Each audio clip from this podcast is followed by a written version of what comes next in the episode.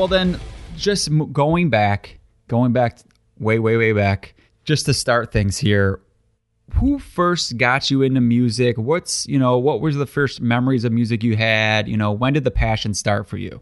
Oh, always. I mean, uh, my parents were big into music, so it was always something I heard in the house. You know, they had like, you know, I started off personally with like little kid records, like Disneyland records and shit like that, and you know all Yeah. those.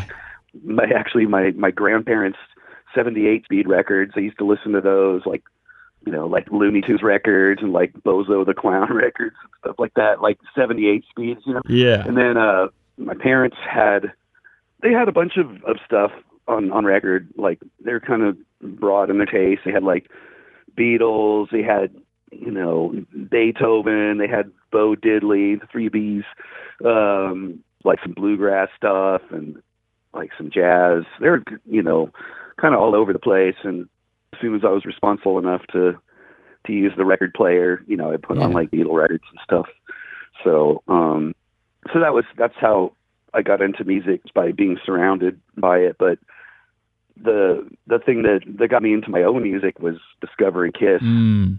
as a little kid. And that was like the game changer. You know, it's like, oh, this isn't my my parents' music, which was great. You know, but Yeah. this is like Your own next thing. level. That yeah, that kicked the door open right there. So that was that was a big one. You know. Right, right. And then you finally got into the heavier stuff. I'm assuming at that point it's all the standard stuff, Sabbath type stuff, or was it or was it anything different that kind of led you to the to the heavier stuff, the heavier world? I mean, there wasn't any stuff yet, you know, besides Black Sabbath. Mm-hmm. You know, I mean, this is like when I first started getting into my own music, it was 1978, you know, so there was, I mean, Black Sabbath, but, Yeah. you know, besides like some new wave of British heavy metal coming out, I had no clue about any of that stuff. You know, it wasn't, it was, you know, not something that was common or where, where when I was, you know, so Yeah. I was into like, besides Kiss, like, you know, Aerosmith, ACDC, Cheap Trick, stuff like that. And then uh, I discovered Black Sabbath a little bit later, probably like 1980, I'm guessing, you know. I got paranoid at a flea market for 25 cents and it looked cool. I'm like, oh, what's this? Yeah. And uh, Alice Cooper around that time. So I didn't know anything about like metal. There really wasn't too much metal. But next thing you know, I discovered Iron Maiden and then like Motorhead and stuff. So that was like the heaviest stuff I could find Right. and then then it was just a progression, you know, of like always chasing the heavy. You know, there's like I said, like Iron Maiden, Motorhead, and Saxon, and then then all of a sudden I discovered record stores that carried imports, and that was huge. And then you discover all sorts of other things like oh, you know, Raven and Bodine and Accept and Loudness and all this mm-hmm. stuff, and then next thing you know, Venom comes around, and then Slayer comes around, and Possessed, and all that, and the rest is history. It was just yeah. a, a, line, a progressive line of, of, of following the heaviest things I could find. Right, right, right, right, right. Yeah, you uh you mentioned loudness, man. I, I haven't. That's a band I have not listened to in a long time. I I had gotten in. I have not listened to a lot of their stuff, but um, God, what's the one album? It's got like the green on the front. Um, Well, like Devil Soldier. Or, yes, yeah, Yeah, yeah, great yeah, album. yeah. Yeah, it's I I forget who led me to that one, but um, that's the only one I know by them. But I I, I loved it, man. That was it was a more recent find for me. I'm a I'm a lot younger, but so you know, yeah. Anyways, that just made me think of that. That's a great one. uh, it's never too late to uh, catch up on that stuff. Yeah, that's old loudness stuff is killer. Yeah, yeah. So, and then I know from from from hearing, I I've talked to a bunch of people in death. I've done a whole series on death and all of that. I, I know you were familiar with the demos that were going on at the time. Like you had heard uh, the death demo demos before. So when how did you find out about demos? When did you get into that? Like with you know hooking up with them or, or, or trading the demos or, I or you like know all that demos stuff. in general or the death demos? Just in general. Um, yeah, just in general. There was like by any any source any source possible. I mean, there are several ways to go about it. You know, I mean, one was just like your buddies telling you about it. You know, like oh, sent off for this and it showed up in the mail. You know, um, that was one. Mm. Just like word of mouth by your, you know, your metalhead friends. You know, and then um, another was once fanzines started coming around. You know, I discovered like fanzines, not like circus and hit parader and all that shit, you know, but actual like fanzines. Yeah. That was a big one because a lot of the time there'd be advertisements in there, bands selling their selling their wares, you know, or an article about a band and it, it told you where you could order their demos. So there was that, you know, just like mail order and stuff like that. And then there was also a couple of record stores that I, I like to go to. Neither one's around anymore, but there's the Record Vault in San Francisco and a place called the Record Exchange in Walnut Creek. That was kind of like our local-ish uh, places that sold imports and stuff like that. And and some of them would sell demos under the counter, um, and that was cool. My first band I was in, like they with uh, Record Exchange sold our demos, so that was cool. I was like under the counter, like like they weren't displaying. You had to ask for it, or like oh no, like just sort what? of like in a glass case where the cash, cash okay. register is, you know, just kind of sitting there. Yeah. Um, and then yeah. the Record Vault did this thing where they would sell tapes, like like a sixty or ninety minute tape, and it would just have a bunch of demos on it, like you total bootleg. You know, there'd be like five or six demos just mm-hmm. on this mm-hmm. one tape, and they'd have this homemade cover that was like a page out of like a, a creepy comics magazine or something like that. And so I got a whole bunch of demos like that. Like you buy a tape for five bucks or whatever it was and have demos from like Sodom and Destruction and Artillery and King Diamond before he had his, you know, uh, album contract. Oh, no way. Um, yeah, Hirax and fucking just you name it, you know, all, all Kreator, all, when they were called Tormentor, all sorts of things like that. So that was another good resource. Yeah. So and then once a little bit later, once I started making my own demos and you know circulating the underground scene, then you like trade with other bands, you know, like just reach out to other bands or vice versa, mm-hmm. like trade each other's demos and stuff like that. So just there's a whole bunch of ways to go about it, and just anything that that made it happen, I was down for. Right. You know, and then once the death metal stuff started happening, then it was like a flood of demos. You know, then it was just like trading with other bands like crazy. You know, it just was yeah. unstoppable. So, uh, I, you know, I, I still actually have all my demos too in a, oh, man. in a box in my garage that I don't know if they've withstood years of this and that weather in there, oh, yeah. but uh, I still do have them. Um, yeah. So that's cool. But hearing bands before they became big was cool. You know, like For sure you know the roots of, of the bands you know that was a pretty cool thing so um yeah a yeah. lot of stuff first nasty savage demo that was a good one um you know on and on right right right right yeah that's awesome yeah I'm, I'm always fascinated by demos i love looking up old bands demos i've got to do it on you know youtube nowadays because you know things are a little different but I love to hear they you know there you know you can check them out yeah so it's, it's it's a little easier now you know but um Cool. Uh, so then, so then I know, like I said, I know you you had heard, you know, the, the demos from uh, Death Earth. those early Death demos. By the time you were, you know, getting into Death, from what I remember, correct me if I'm wrong. I think you there was a, Chuck put out an ad. Was that correct? And you responded to that. He was. A, I I don't know if the ad ever actually got placed. To be honest with you. Okay. It was on a a, a local high school radio station that had a metal show, and uh, I had a friend of mine who who was a DJ on there. She had her own show, and um, one day she just came up to me and and told me that uh, someone called in, some guy named Chuck who was looking to start a, a new lineup for Death was looking for for band members, and he was going to have run an ad on on the high school radio station. You know, if you can believe that. And so she's like, yeah, yeah. She just said something like, "Oh, I thought you might want to look into it. Here's his number." And just gave me a little piece of paper with his number on it, and said, "Oh, cool." So, and I already knew knew about Death, and you know, had read about them in fanzines and all that stuff, and collected a few demos through various sources.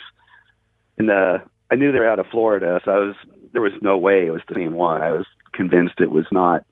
It was some bizarre coincidence or something like that, but I knew, you know, deep down there's there's no way it's the same guy. It's just not possible. But at the same time, I felt excitement because you know it's also like, well, what if?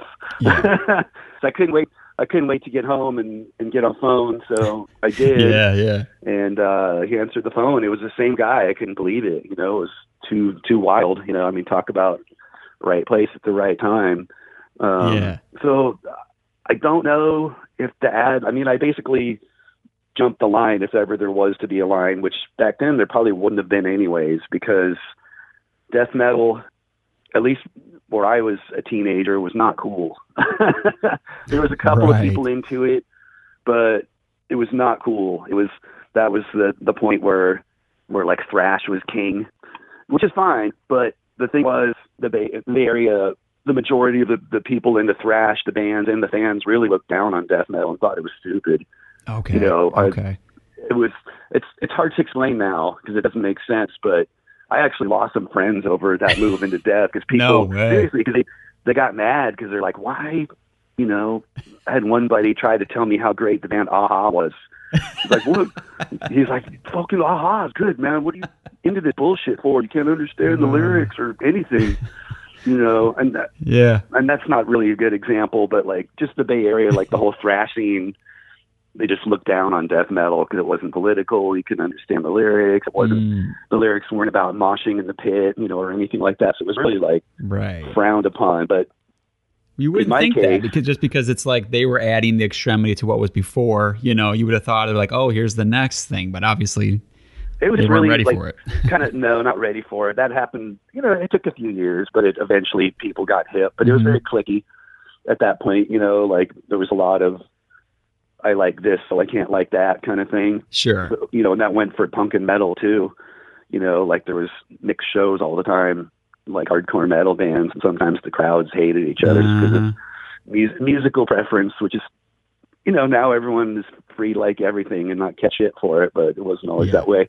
So, getting back to the question, I don't know if anyone else heard that ad, but we couldn't find anyone else to, you know, we, we did everything, you know, from we put like paper flyers and guitar center, you know, looking for Yeah. musicians and whatever. Just nothing worked. We couldn't find anybody. It was just too, it was too much Yeah. for people at that time, Right. I guess. That's pretty funny. That's cool though. So then, Yeah. what, so then when you guys met up and everything, you know, was there were you guys like pretty good friends after that? Was it more just like the band thing, or did you guys, you know, how'd you guys get along and all that? Oh, we were like best friends at that to- at that time. You know, once we we got together and started jamming. I mean, the funny thing was I I had kind of a fear before calling because I was I just turned 17, so I was like pretty young. And you know, seeing Chuck and like fanzines and all that, he, I was like, oh, he's got to be some like man of the world, you know, some older, wise metal guy. Yeah.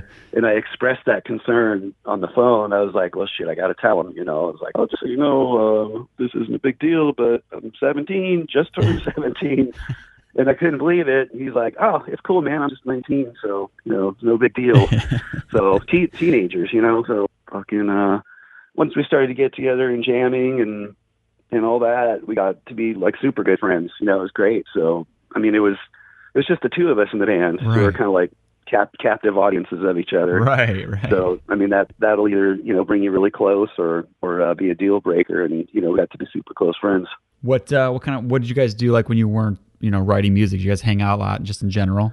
There was yeah, I mean there was that was some of the funnest stuff. You know, a lot of people want to hear all about the album recording or demo recording, and, and that stuff's great. But a lot of my favorite things to think about are just like stupid shit we get up to because when we tried to make the album in Florida, I, I had no drum kit. I couldn't bring it out with me. I think I must. I'm sure I flew out. I don't really remember much about that, but I couldn't fly my kid out, and there wasn't one at Chuck's parents' house where we were staying. So my my mom had the idea to send my drum kit by Greyhound bus because it was affordable. So we did that. So it took a couple of weeks for for my drums to show up. So we're in Florida with nothing to do, and teenagers nothing to do. We'll get up to some pretty goofy shit just to amuse ourselves. So Yeah. um, just anything from just going to the the mall and running around and doing dumb shit like running up the down escalators and down the up escalators and getting cheap beer and hanging out. I don't even know how we bought the beer because neither one of us were of age. Uh, right. Right. Just a bunch of goofy shit. Hang out, play fucking air hockey, watch a lot of horror movies. We Nice. go to the Albertsons grocery store that had a, a video rental section. They actually had a good horror section, so we watched a lot of horror movies, Yeah. um, stuff like that. Um, just kind of hanging out, just getting up to bullshit, you know, nothing, Yeah. nothing bad, just dumb, The teenage- typical stuff. Yeah. typical stuff. I mean, uh, one of the one of the fun things was he had a, a poster of Nikki Sixx that came out of like a hit parader, and that became the uh, focus of a booger collection. So, you know, we'd wipe our boogers on Nikki. And then, Yeah. You know, um, you know, stuff to really be proud of. Until his mom found the poster and threw it away one day. We're like, "Oh, Nikki's gone." His mom's like, "That was horrible. Don't ever do that again." So things like that. Right, right, right, right. Oh, that's funny. Were you guys rehearsing? Was it at Chuck's parents' house mostly, or or, or, or what? Yeah, in the garage. I mean, we started off over when I met him over here. He was living over here. Oh yeah, we, right. we jammed in in my house where I lived with my mom and sister, and then he ended up going back to. It's a weird. It was a weird back and forth thing. He went back to Florida, and I went with him with the intent of recording the album there. And so I stayed at his parents for the summer, Mm. and um, in yeah, when we got there, we just we played in the garage in the summer in Florida. Hmm. You know, it was it was uh, a little warm. Right. Yeah, imagine. it was it was fucking brutal, as a matter of fact. But um, yeah, so that's that's where we played in the parents his parents' garage. Right, right, right, right, right.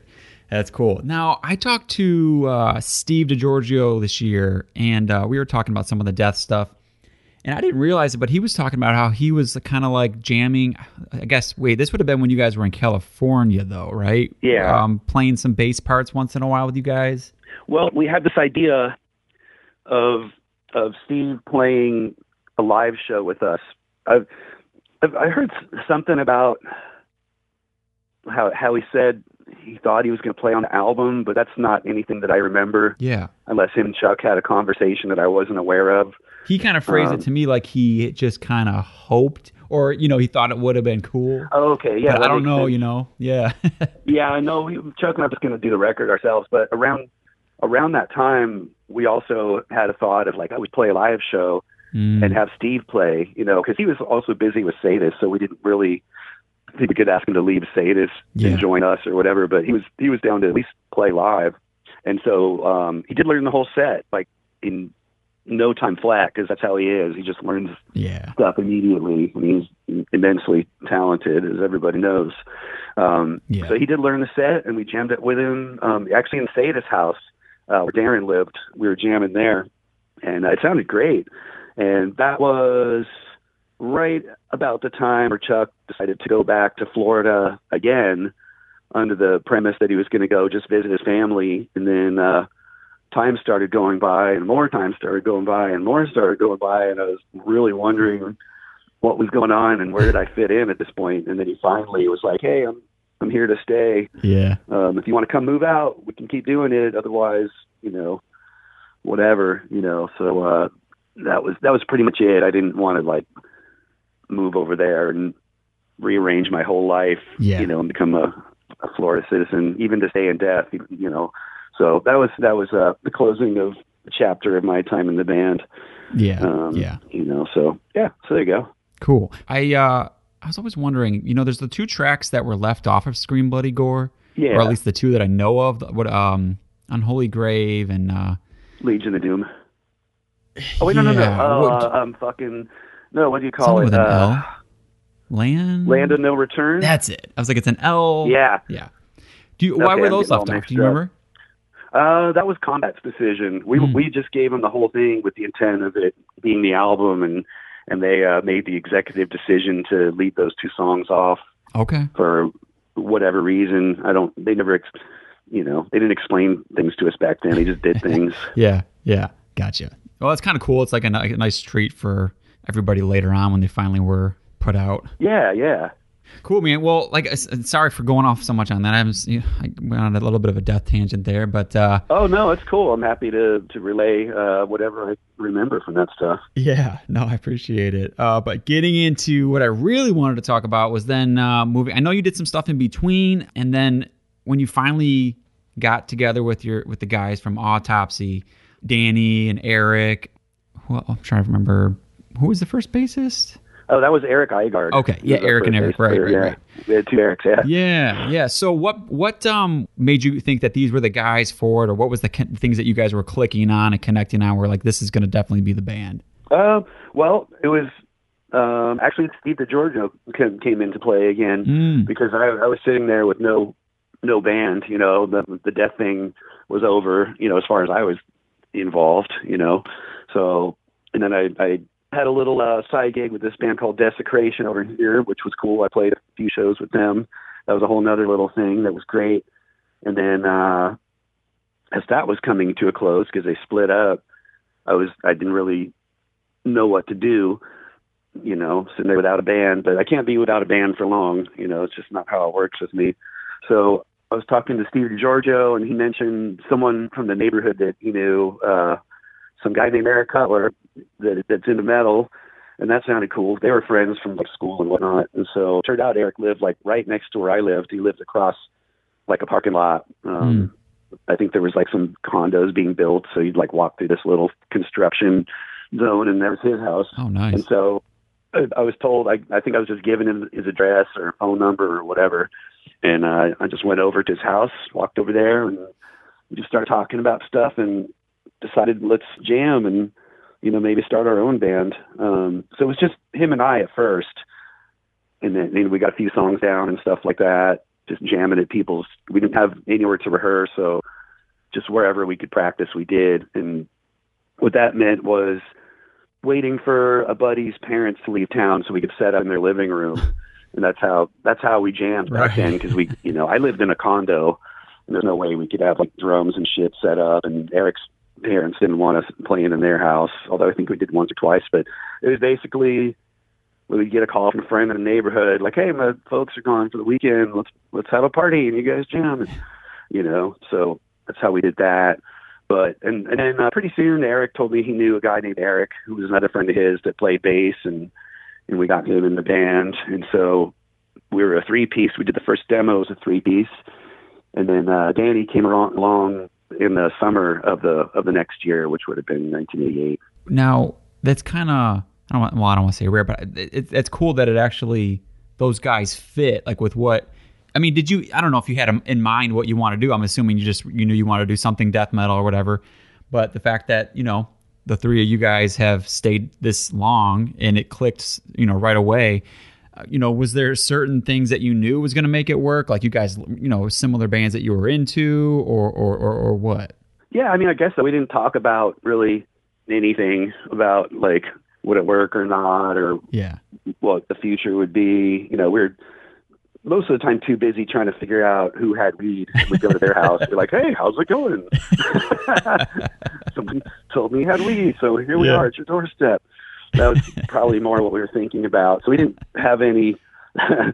it's funny because it's true. Yeah. Um, uh, we didn't have any drive for the future or thoughts of the future or anything. It's just we're just busy living in the moment. You know, writing songs and and uh, a lot of listening to music, which which is very important mm. in in the band taking shape because we never talked about what we would sound like. We were, were never like, yeah, we'll be death metal, but we'll have hella slow doomy parts. That was never a conversation. It just evolved because probably because of things that we were listening to. You know, we listened to like all the the fastest, brutalist stuff we could find. You know, demos and this, that, and the other. You know, we had a lot of, of similar interests. But one thing that we also liked a lot was was uh, bands like you know Black Sabbath again, um, mm-hmm. and like Trouble and Candlemass and Saint Vitus and Witchfinder General and stuff like that. We were like really into the super heavy stuff, and so I think without discussing it, we just wrote riffs like that when we started writing our own songs, like oh, yeah. this heavy, yeah. heavy and slow. Check it out. So it was never like a, a plan or we didn't know what the fuck we were doing. We just were having having fun and making heavy music and hoping someone folks go out of town for the weekend. That was right. That was about the you know as far as a a master plot. That's as deep as it got. You know, things just we uh much like today. We're very much a, a live in the moment band. Yeah. Well, I mean that makes it so much more cool. I mean, there's nothing wrong to me with like we want to do this sound and we're going to go after that and try to make this sound happen but it's pr- it's pretty cool that that's what came out naturally and it kind of i mean that's kind of how it sounds because it is i mean you got to be one of the most organic and natural sounding death metal bands to me you know it's it just doesn't sound like any other band out there you know which is hard to say for i mean back then that's what i loved about death metal from the early or the late 80s early 90s you know there was a lot of uniqueness still going on with it, but uh, I don't know. Even to this day, it's hard to find a uh, an autopsy clone that's doing it like you guys, you know, do. That's just that's just what we like to do. You know, it's Yeah. it's just that simple. And yeah, that's a good point you brought up about so many bands sounding different back then because there wasn't like a, a blueprint yet. So there was like there were some weird death metal bands out there, you know, Yeah. uh, that weren't like what you'd hear today. You know, now everyone knows all the bands, and a lot of bands are like, yeah, we sound we're trying to sound like this and that band, stuff like that, which is fine. You know, do a good job and make it heavy. And Just it's your band, do whatever you want. It's Yeah. cool, but but uh, yeah, it's just what we what we like to play. You know, and I'm sure there was some bleed over from Death too because it was such a, a big thing. Not big as in popularity, but just in terms of of like the music and how exciting Yeah. it, it was. You know, so you know, I'm sure sure some of that influenced autopsy in the early days. But uh, yeah, I mean, I don't know. We just kind of played what we wanted to hear for the most part. Yeah, right. What about by then? Was it still that same way in the Bay Area? Like by the time, you know, you had like Severed Survival coming out and all that, or when did it start to change, like scene wise, like around there with death metal? I think by that time there was things were starting to shift, Hmm. and people were more. I mean, it was still very, very, very underground. You know, like our first gigs, we played. You know, like you know, sometimes we play and like ten of our friends would show up, and that'd be the show. You know, Yeah. or uh, we did weird shit. Like we played before Danny got in the band. We played at an old abandoned bowling alley a couple times um, that a friend of ours had access to for some bizarre reason. We we played there, and those were actually pretty fun. Like we got a, a few, uh, you know, decent amount of people. We played a lot of parties, like house parties and shit like Okay. that. House party slash rehearsal. But yeah, I think things were starting to to open up a little bit, and and death metal was was uh I'm not going to say it was cool because it, it still wasn't cool, but it was getting cooler. Mhm, mhm. you weren't just yeah. immediately a reject of society because you wanted to play it. You know, there's some people that were starting to to take notice and be like, oh, maybe this there's some dare I say substance here, or at least some entertainment. Yeah. You know, like we're not trying to change the world, just fucking get out there and get crazy. You know, come on. so it, things are starting to broaden a little bit. Right. Yeah, yeah. Were people thrown off when they would come see you guys live or whatever, and then they realized that you're doing the vocals and the drums? Because at that time, God, I mean, there couldn't have been that many people doing that. No, not really. Um, I knew like King Fowley from Deceased did it. Yeah. Uh, I'm already running out of other examples. Um, I'm sure there's some more I'm not thinking about. Did Mike Browning do when he was in Morbid Angel? Oh yeah, Was yeah, he did vocals in the early Yeah. Morbid Angel days, and there's there was a few bands like there was this band called Malfader okay. of uh, I want to maybe DC or something like that. I think their drummer did some vocals. They were cool. They were kind of like a thrash band though. hmm But as far as people being thrown off, not really, because I know Eric and Danny and whoever was our bass player at that point always made it a point to to make it interesting, being up front, knowing we didn't have like a just a standalone singer. So they would make it make a conscious effort to not just stand there and headbang, you know, be running around and Yeah. you know, kind of like demand people's attention to fill the the lack of a, a singer. So no, it was it was never it was never anything weird or off putting that I've yeah. been aware right, of. right, right. Yeah. So then when you guys went and did Severed Survival, which I think is still my favorite, it's tough, but there's just something about that one with this kind of the energy that's in that thing that's like somehow captured. It's just like such a unique and like to me iconic just like the way it was produced the way it, you know everything was captured like i don't know man I, that one i think i go back and forth a lot you know i love it all but I, that's just the one that i heard first and i go back to so much but how did was it was it as far as the songwriting and getting ready for that i know you put the demo out before that and everything was it mostly you and eric doing that still or or how did it come together as far as like writing it and everything Um, Danny wasn't writing yet, so it was all stuff that Eric and I had written. A lot of it was was songs off the the two demos that we we'd done. That's like right. all three of the songs from the second demo were on there, and then two of the songs off the first demo were on there, and then the rest is just stuff that we wrote like just for the sake of being on the on the album. I mean, we'd been writing stuff before we knew we'd get a, an album contract. Although, of course, that's what every band always wants yeah but we weren't we weren't writing for an album. We were writing just to write, you know, just to build up our our uh, arsenal, you know. But Yeah. then, you know, once we found out we were going to actually get a recording contract, then we had to we had to write a couple more songs. I think we didn't have quite enough, so we just like blazed out a couple more and and uh, floundered with finding a bass player because we'd already been through a few by then. Uh, so yeah, Eric and I had written everything. Danny hadn't had a whole lot of practices with us. He was still Mm. not that he was new, but we still didn't have a rehearsal room, so we didn't. It's not like we were jamming every week, uh, you know, or anything Yeah. like that. It was like struggle, you know. So we had to make the most of of what we did get for for practices. But yeah, so yeah, the, the, Eric and I did write all that stuff. Now, when you guys were writing together, was it like, were you just, you know, the, the drum parts and doing that sort of thing? Were you doing stuff with the guitar or like, were you doing certain drum parts and then Eric would like, you know, I guess I'm, what I'm trying to say is were you writing things on the drums and then Eric would kind of go off that or vice versa or both or how was that looking? No, pretty much whoever had a song to present mostly wrote it home. Like I, I play guitar at home, so like Okay. I, that's how I I do my writing. You know, I just put something together and and play it for everybody. You know, back then, like you know, where we make a cassette recording, like here's my new song. Yeah. Um, Eric and I did collaborate on a on a couple songs. I know, like we actually sat down, you know, in a garage or a bedroom or whatever with our guitars and like actually put riffs together. There's a few songs like that. Mm.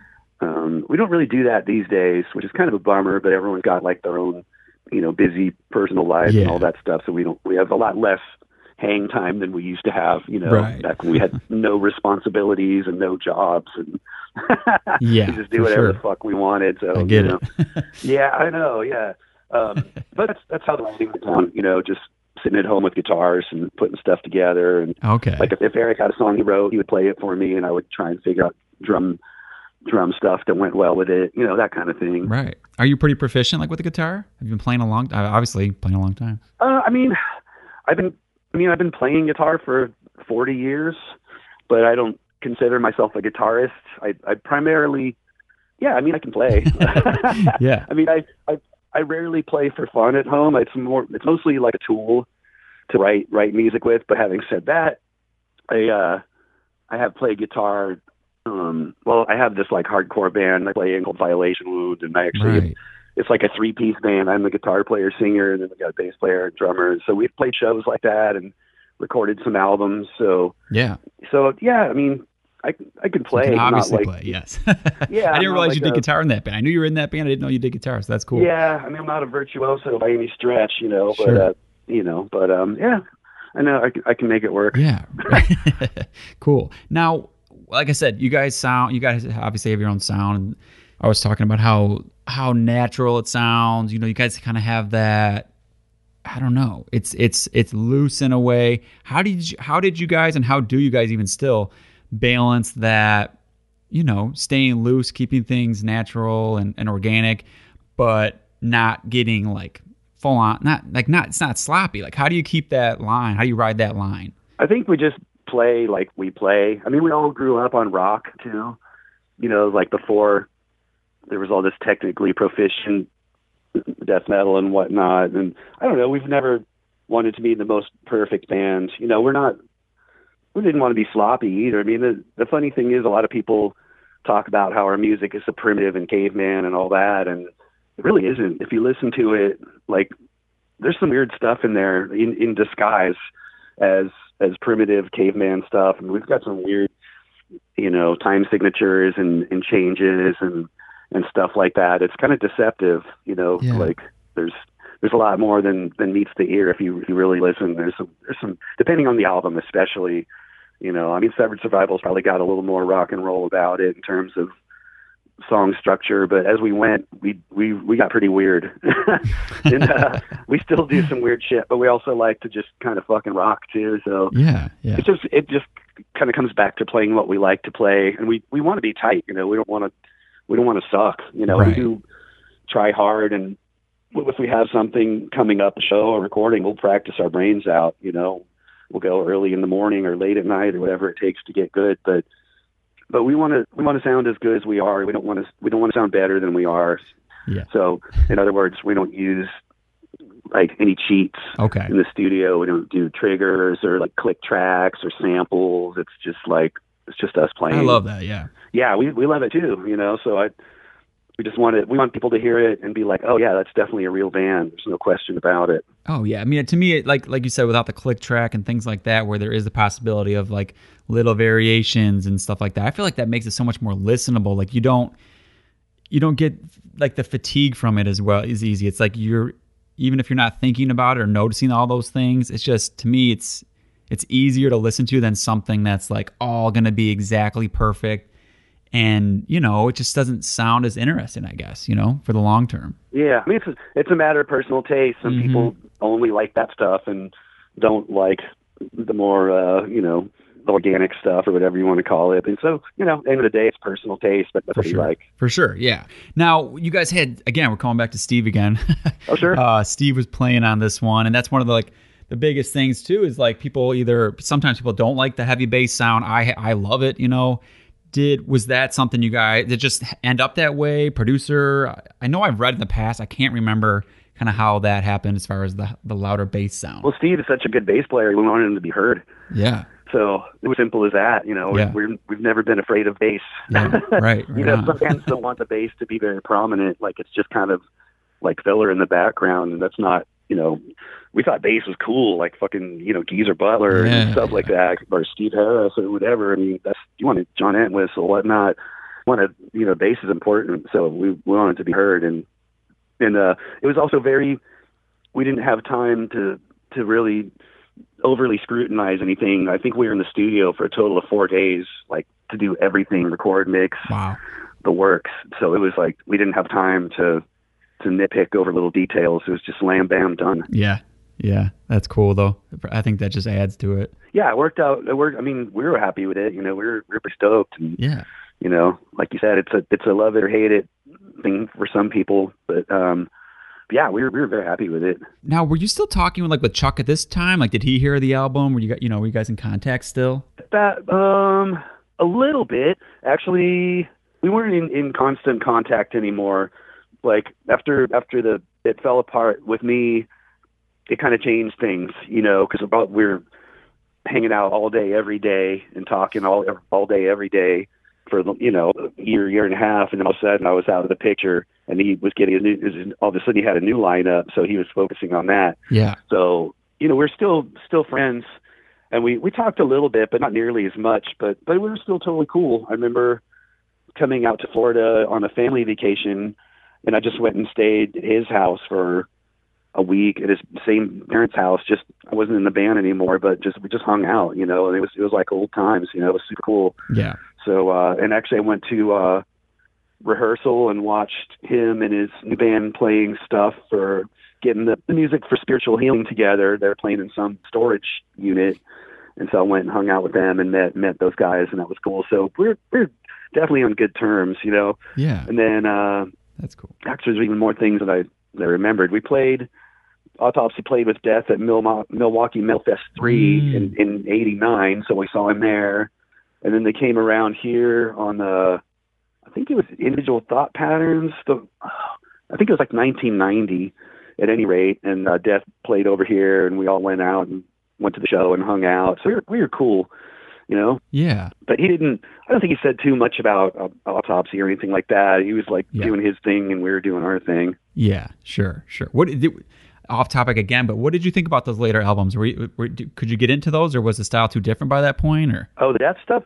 You know, Yeah. it was no. I at first I didn't like it. I I liked I liked leprosy and I liked spiritual healing, but I was also still kind of in the mindset of it, it's it had to be heavy and brutal and fast. You know, yeah. like when it came to death metal. and so honestly, I I kind of wasn't into that stuff. And then the later stuff, I was definitely not into. It just was not my my thing right. you know, really. And uh I probably even said New Death sucks or something like that at some Yeah, point. yeah, but yeah. it's so dumb because now I you know, in in recent years I've like collected all those albums and I realized they're fucking fantastic. You know, I just was being a, like a knucklehead and it had to be fast and just straight up brutal otherwise it wasn't for me Yeah. Yeah. you know That's funny. you know like when you first get death metal fever it's like all that matters for quite some time it's like oh Yeah. can't get enough you know but Right. I changed like a lot of things that I was rough on back then. A lot of the even the Bay Area thrash bands back then. I'm like, fuck that. and then later I'm like, oh, okay, that was actually really good. I just didn't want to. I just wasn't into it at that point. But yeah, everybody things, does it. Things change. Yeah. Yeah. most well, at least most people come around to things later on. Some people can stick to that one mind forever, but uh but yeah, anyways. yeah, that's fine. If that if that if that works in your in your uh, day, then cool. Yeah, you like what you like, right? I mean, exactly. Yeah. um, what? Uh, so you guys released the album. What was like? I don't know. What did Peaceville think, or like what were I don't know the zine saying at the time? Were people pretty into it at the time? You know, I, I'm coming. Like I said, I'm I come to came to this stuff so much later. I have no reference point for like what it was doing at the time. Oh yeah, no, it's cool, man. Um, yeah, it, it went over pretty good. Um, I don't remember much about sort of like reactions and stuff. I know we were really busy just trying to to promote it. We even like made our own flyers and, and put them in the mail for people to order through Peaceville. Like I actually made like handmade flyers and Xerox Oh, them, nice. and cut them up and sent them all over the place. So we were trying to like promote it Yeah. because Peaceville is still kind of new. They were like pretty pretty underground still at that point. Yeah. So we were like doing our part to, you know, push the record as much as we could. That's cool. Um, but it, it went over good. I don't I don't remember anything being a bummer about it. Yeah. You know, that, that would probably would have stood out if like if everyone thought it sucked, I would remember that. you know. Right, So, right. But Yeah. I think I think it went over pretty well as, as best as I can recollect, which I Right. turned out I guess is not very much.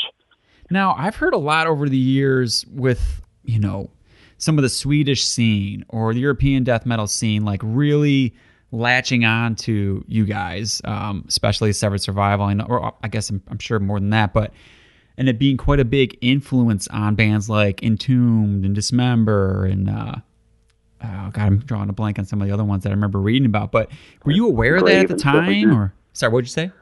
Uh, well, oh, Grave was another one. Yeah. Um, I think, well, we were all kind of like fans of each other's music, Mm, you know, and I think Mhm. of, uh, some of us like fed off each other. Like I remember hearing the Nihilist demos before they were entombed, and, yeah, and uh, that was, you know, like I traded with Nicke from from that band. We'd like anytime we did a new demo, we would send it to each other. Oh, yeah. You know, and it was kind of like I'm not going to say it was competition, but you know, like we'd hear the new Nihilist demo and go, "Fuck, this is good." you know, like Yeah. not that we want to sound like them or whatever, but it was healthy, yeah, you know. So we we were probably inspiring each other. I know we were stoked with all those bands. We played demos all the time. The one of the funny thing is like a lot of bands talk about the guitar sound on Severed Survival, and that was totally an accident because I think it was Eric that didn't have an amp at the, at that point. I'm pretty sure. Okay. So what we did for his guitar, I had a Peavey bass amp. It was just like one speaker, I think like one 12 inch speaker that was actually my dad's that he used to play acoustic guitar through. and then Chuck had left behind his Boss distortion pedal, the classic orange Mm. pedal when he moved, and he just left it here. And asked him if he wanted me to mail it back to him, and I remember what he said, but he wasn't worried about it. I think he had already bought another one or whatever. So I, Yeah. I had his old Boss distortion pedal still with gray bubble gum stuck stuck on it. They'd put on there, and uh, so we played his old pedal through my dad's acou- bass amp, Oh, and that's man. how that guitar sound came from, total by accident. And if, Wow. if you notice that no other album has that exact sound that we did, because it was just the one time thing for for Severed Survival. Then I'm sure Eric got like an amp after that for Mental Yeah. Funeral and stuff. So it was like a total fluke. But uh, Man, that is wild. I don't remember that at all. That's I think I've told anyone That's so that cool how some of that kind of stuff happens. Yeah, I think I think you're the first person I told about that because sometimes I just don't remember to mention things like that. But Yeah. but uh, it was you know like a, a cool accident kind of thing. Yeah. Yes. I mean, sometimes that's the way that kind of stuff goes. Like it's just a happy accident. You get a sound like that. I mean, yeah. I mean, Well, I, don't, I don't even remember. No, go ahead. Oh, I was just gonna say if you don't have an amp, you got to figure something out. If you're going into the studio, so whatever it is, you got to do something. Yeah, for sure, for sure. And so I'm sure that kind of played into, uh, you know, some of those Swedish bands looking for that sound, I guess, a little bit. Yeah, I think so. That's cool. That's gotta that's gotta feel cool to have that kind of uh impact, you know. And like you said, you guys were impacting each other, so that's even even cooler, really. Oh yeah, we were we were fans of all those guys too. Yeah, yeah.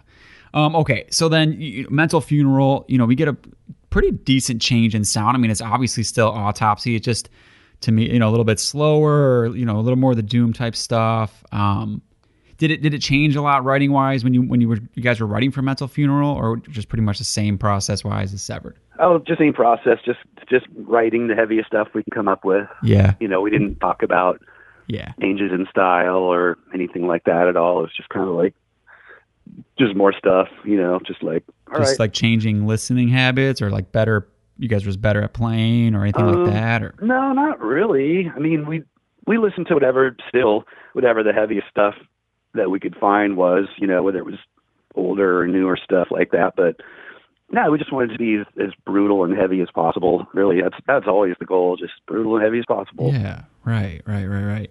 What uh you guys went? Some? Did you guys go somewhere else to produce this one, or was it same or record it, or same? Yeah, no, we went somewhere different. We went to, well, we went to for Severed Survival. We went to a place called Starlight, which we heard of because uh, Sadus had recorded their first album there, and then uh, our buddies Hexx they had recorded there as well. Um, and us three bands were like super tight back then. We played parties together and stuff like that, and so we like copied a lot of their ideas, you know, because we didn't we didn't know where studios were or anything like that. We were just like, oh, say this next went there, let's go there. But um, for Mental Funeral, we went to a place called Different Fur Mm, in San Francisco, and we'd gone there before because we did an EP called Retribution for the Dead. That was between Survival and Mental Funeral, and I I had idea to go to Different Fur because I was and still am a big fan of the Residents, and I, you know looking at Residents album liner notes, I saw they recorded a lot of stuff at Different Fur, and so I looked them up in the phone book, you know, pre-internet. So I, I found their phone number somehow and called them up and booked some studio time, and uh, Hmm. we went there, and it was cool. It was it was, Was a it? great place to go. Oh yeah, it was fantastic. It was cool because we pulled up to the building, and the first thing we saw is this like Residents kind of artwork, you know, painted on the side of the building, the pornographics. Um, choose your spelling depending on each Residents release, but uh, we knew it was going to be cool. Like, okay, this is going to be fucking cool, yeah. and it was. Yeah, so yeah, different different environment entirely. Did you guys spend much more time on that one? I mean, or or because you said like four days for Sever, did you have more time at all for for for this one? Yeah, I think we I think we were there for probably close to a week. Oh, okay, still But not too much. No, I mean we we never go into the studio for too long, but there, it was it's funny because Severed Survival we got a budget of I think it was five four or five thousand dollars, and legend has it, and the legend is true that your infinite wisdom we spent half of the budget, literally half the budget on weed. So like two thousand dollars worth of weed in fucking 1989, and didn't tell the label. You know, they Yeah. just didn't ask for a receipt or invoice. They're just like, here's the money to make your record. Like, fuck, Wow. we buy a lot of weed with this, which we did. And that left us with four days worth of time to make the Severed Survival, which we did. And then Yeah. Hammy, who ran Peaceville, I think he found out what we did. So he, he made it a point to come out and be with us for Mental Funeral. Oh, okay. I think with the idea to sort of like babysit us to make sure we were we were good boys. Yeah. But Hammy being Hammy, next thing you know, he was just part of the party, and we were fucking cut, cutting pretty loose on that album.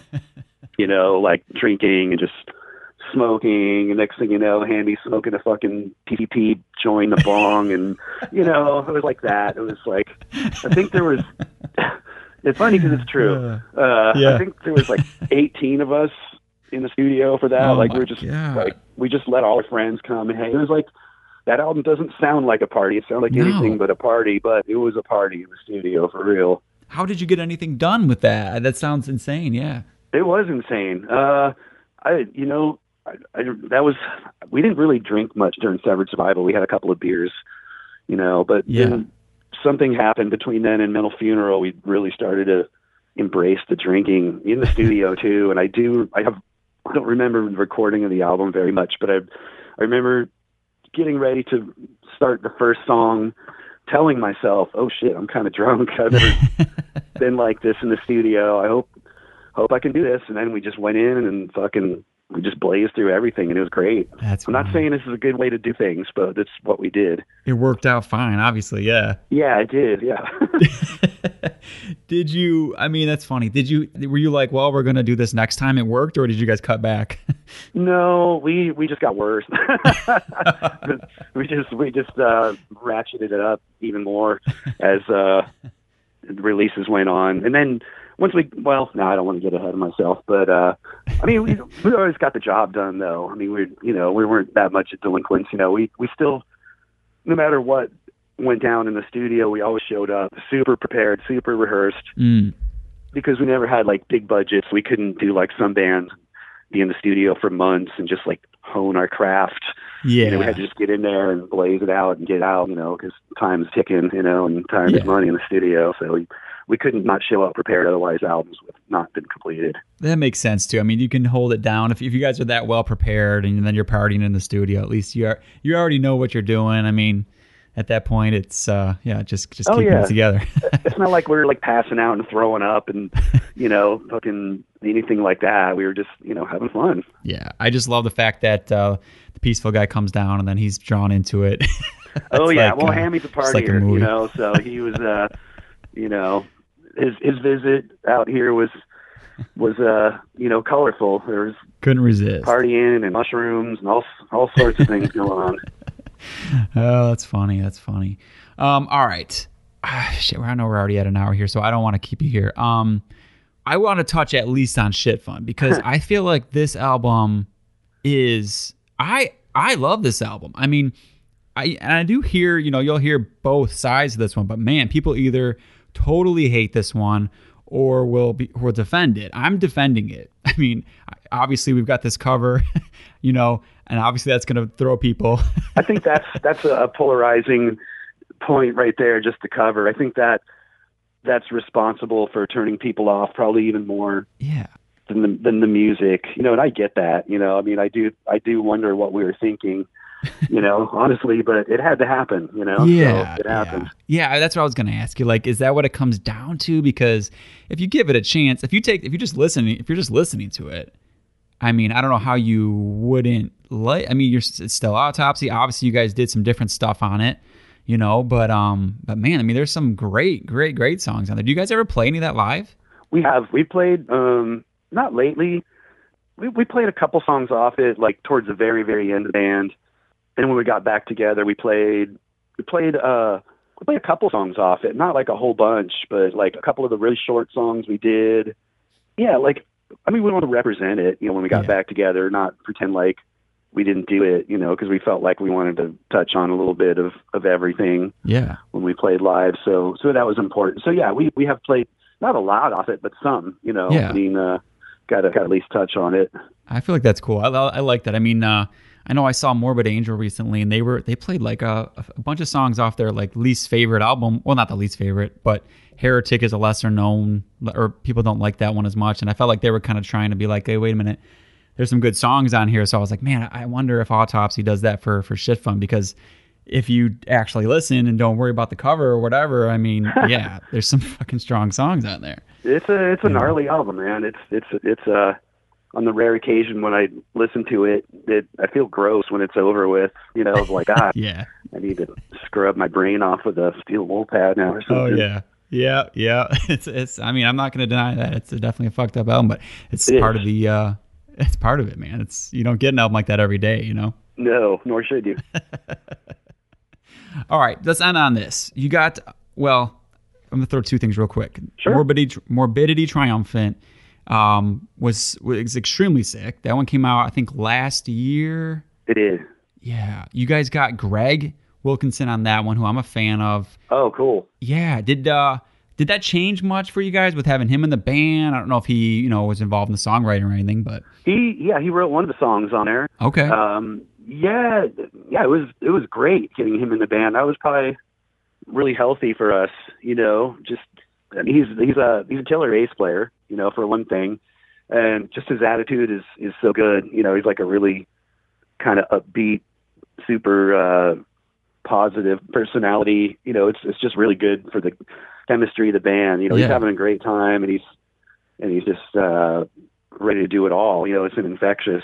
You know, we're like, oh man, Greg's really Yeah. into it. This is cool. So it kind of you know makes you feel the same way. So yeah, it's it's it's great, man. He's you know, plus he's a recording engineer. That's pretty cool too.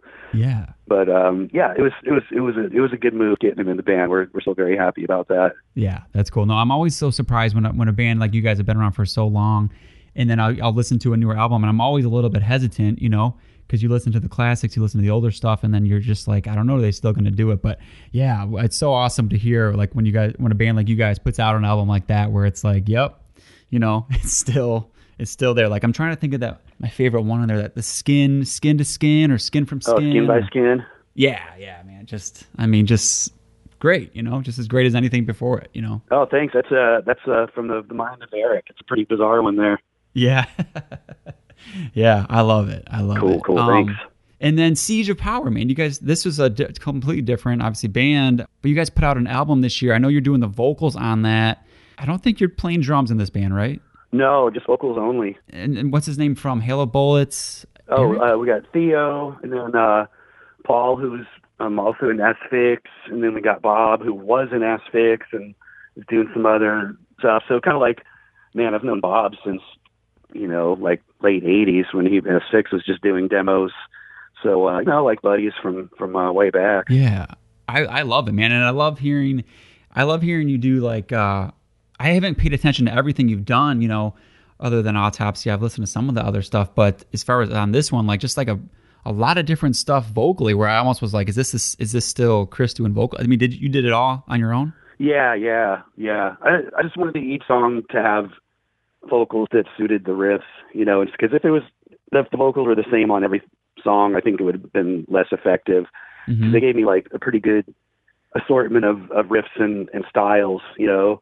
Yeah, So I wanted the vocals to reflect that and, and treat each song like its own little thing instead of just like, oh, I'm gonna do everything the same and get it done. You know, I put a I put a lot of care into to each individual song. Yeah, you can tell, and that's I think you're exactly right on with that because I remember I listened to the first song and I was like, I think this, is this is this what we're gonna get for the whole album? And then it was just like I was it was like surprise after surprise. Oh, cool. And uh, yeah, man. I mean, like a lot of that came down to just like I said, the vocals where I was like, "Is that still Chris?" Because that just sounds like a, a different person. I didn't know you. You know, I just didn't. I mean, I hear all your different stuff on Autopsy, but it was even more different. You know, on this, and it so that was cool to hear, man. I really like that. oh, I'm glad you like it. Thank you, man. That's awesome. Yeah, yeah. So I wanted to at least uh, touch on that. So everybody needs to definitely, definitely listen to that one. Um, but man, I appreciate it. I'm not going to take any more of your time. I, I had other stuff, but I'm going to leave it there. you can always do uh, part two later if you want. Yeah, for sure. Exactly, man. Well, yeah, have a good uh good rest of your day, man, and uh hopefully talk again some other time. Sounds good. Super cool talking to you, man. That was great.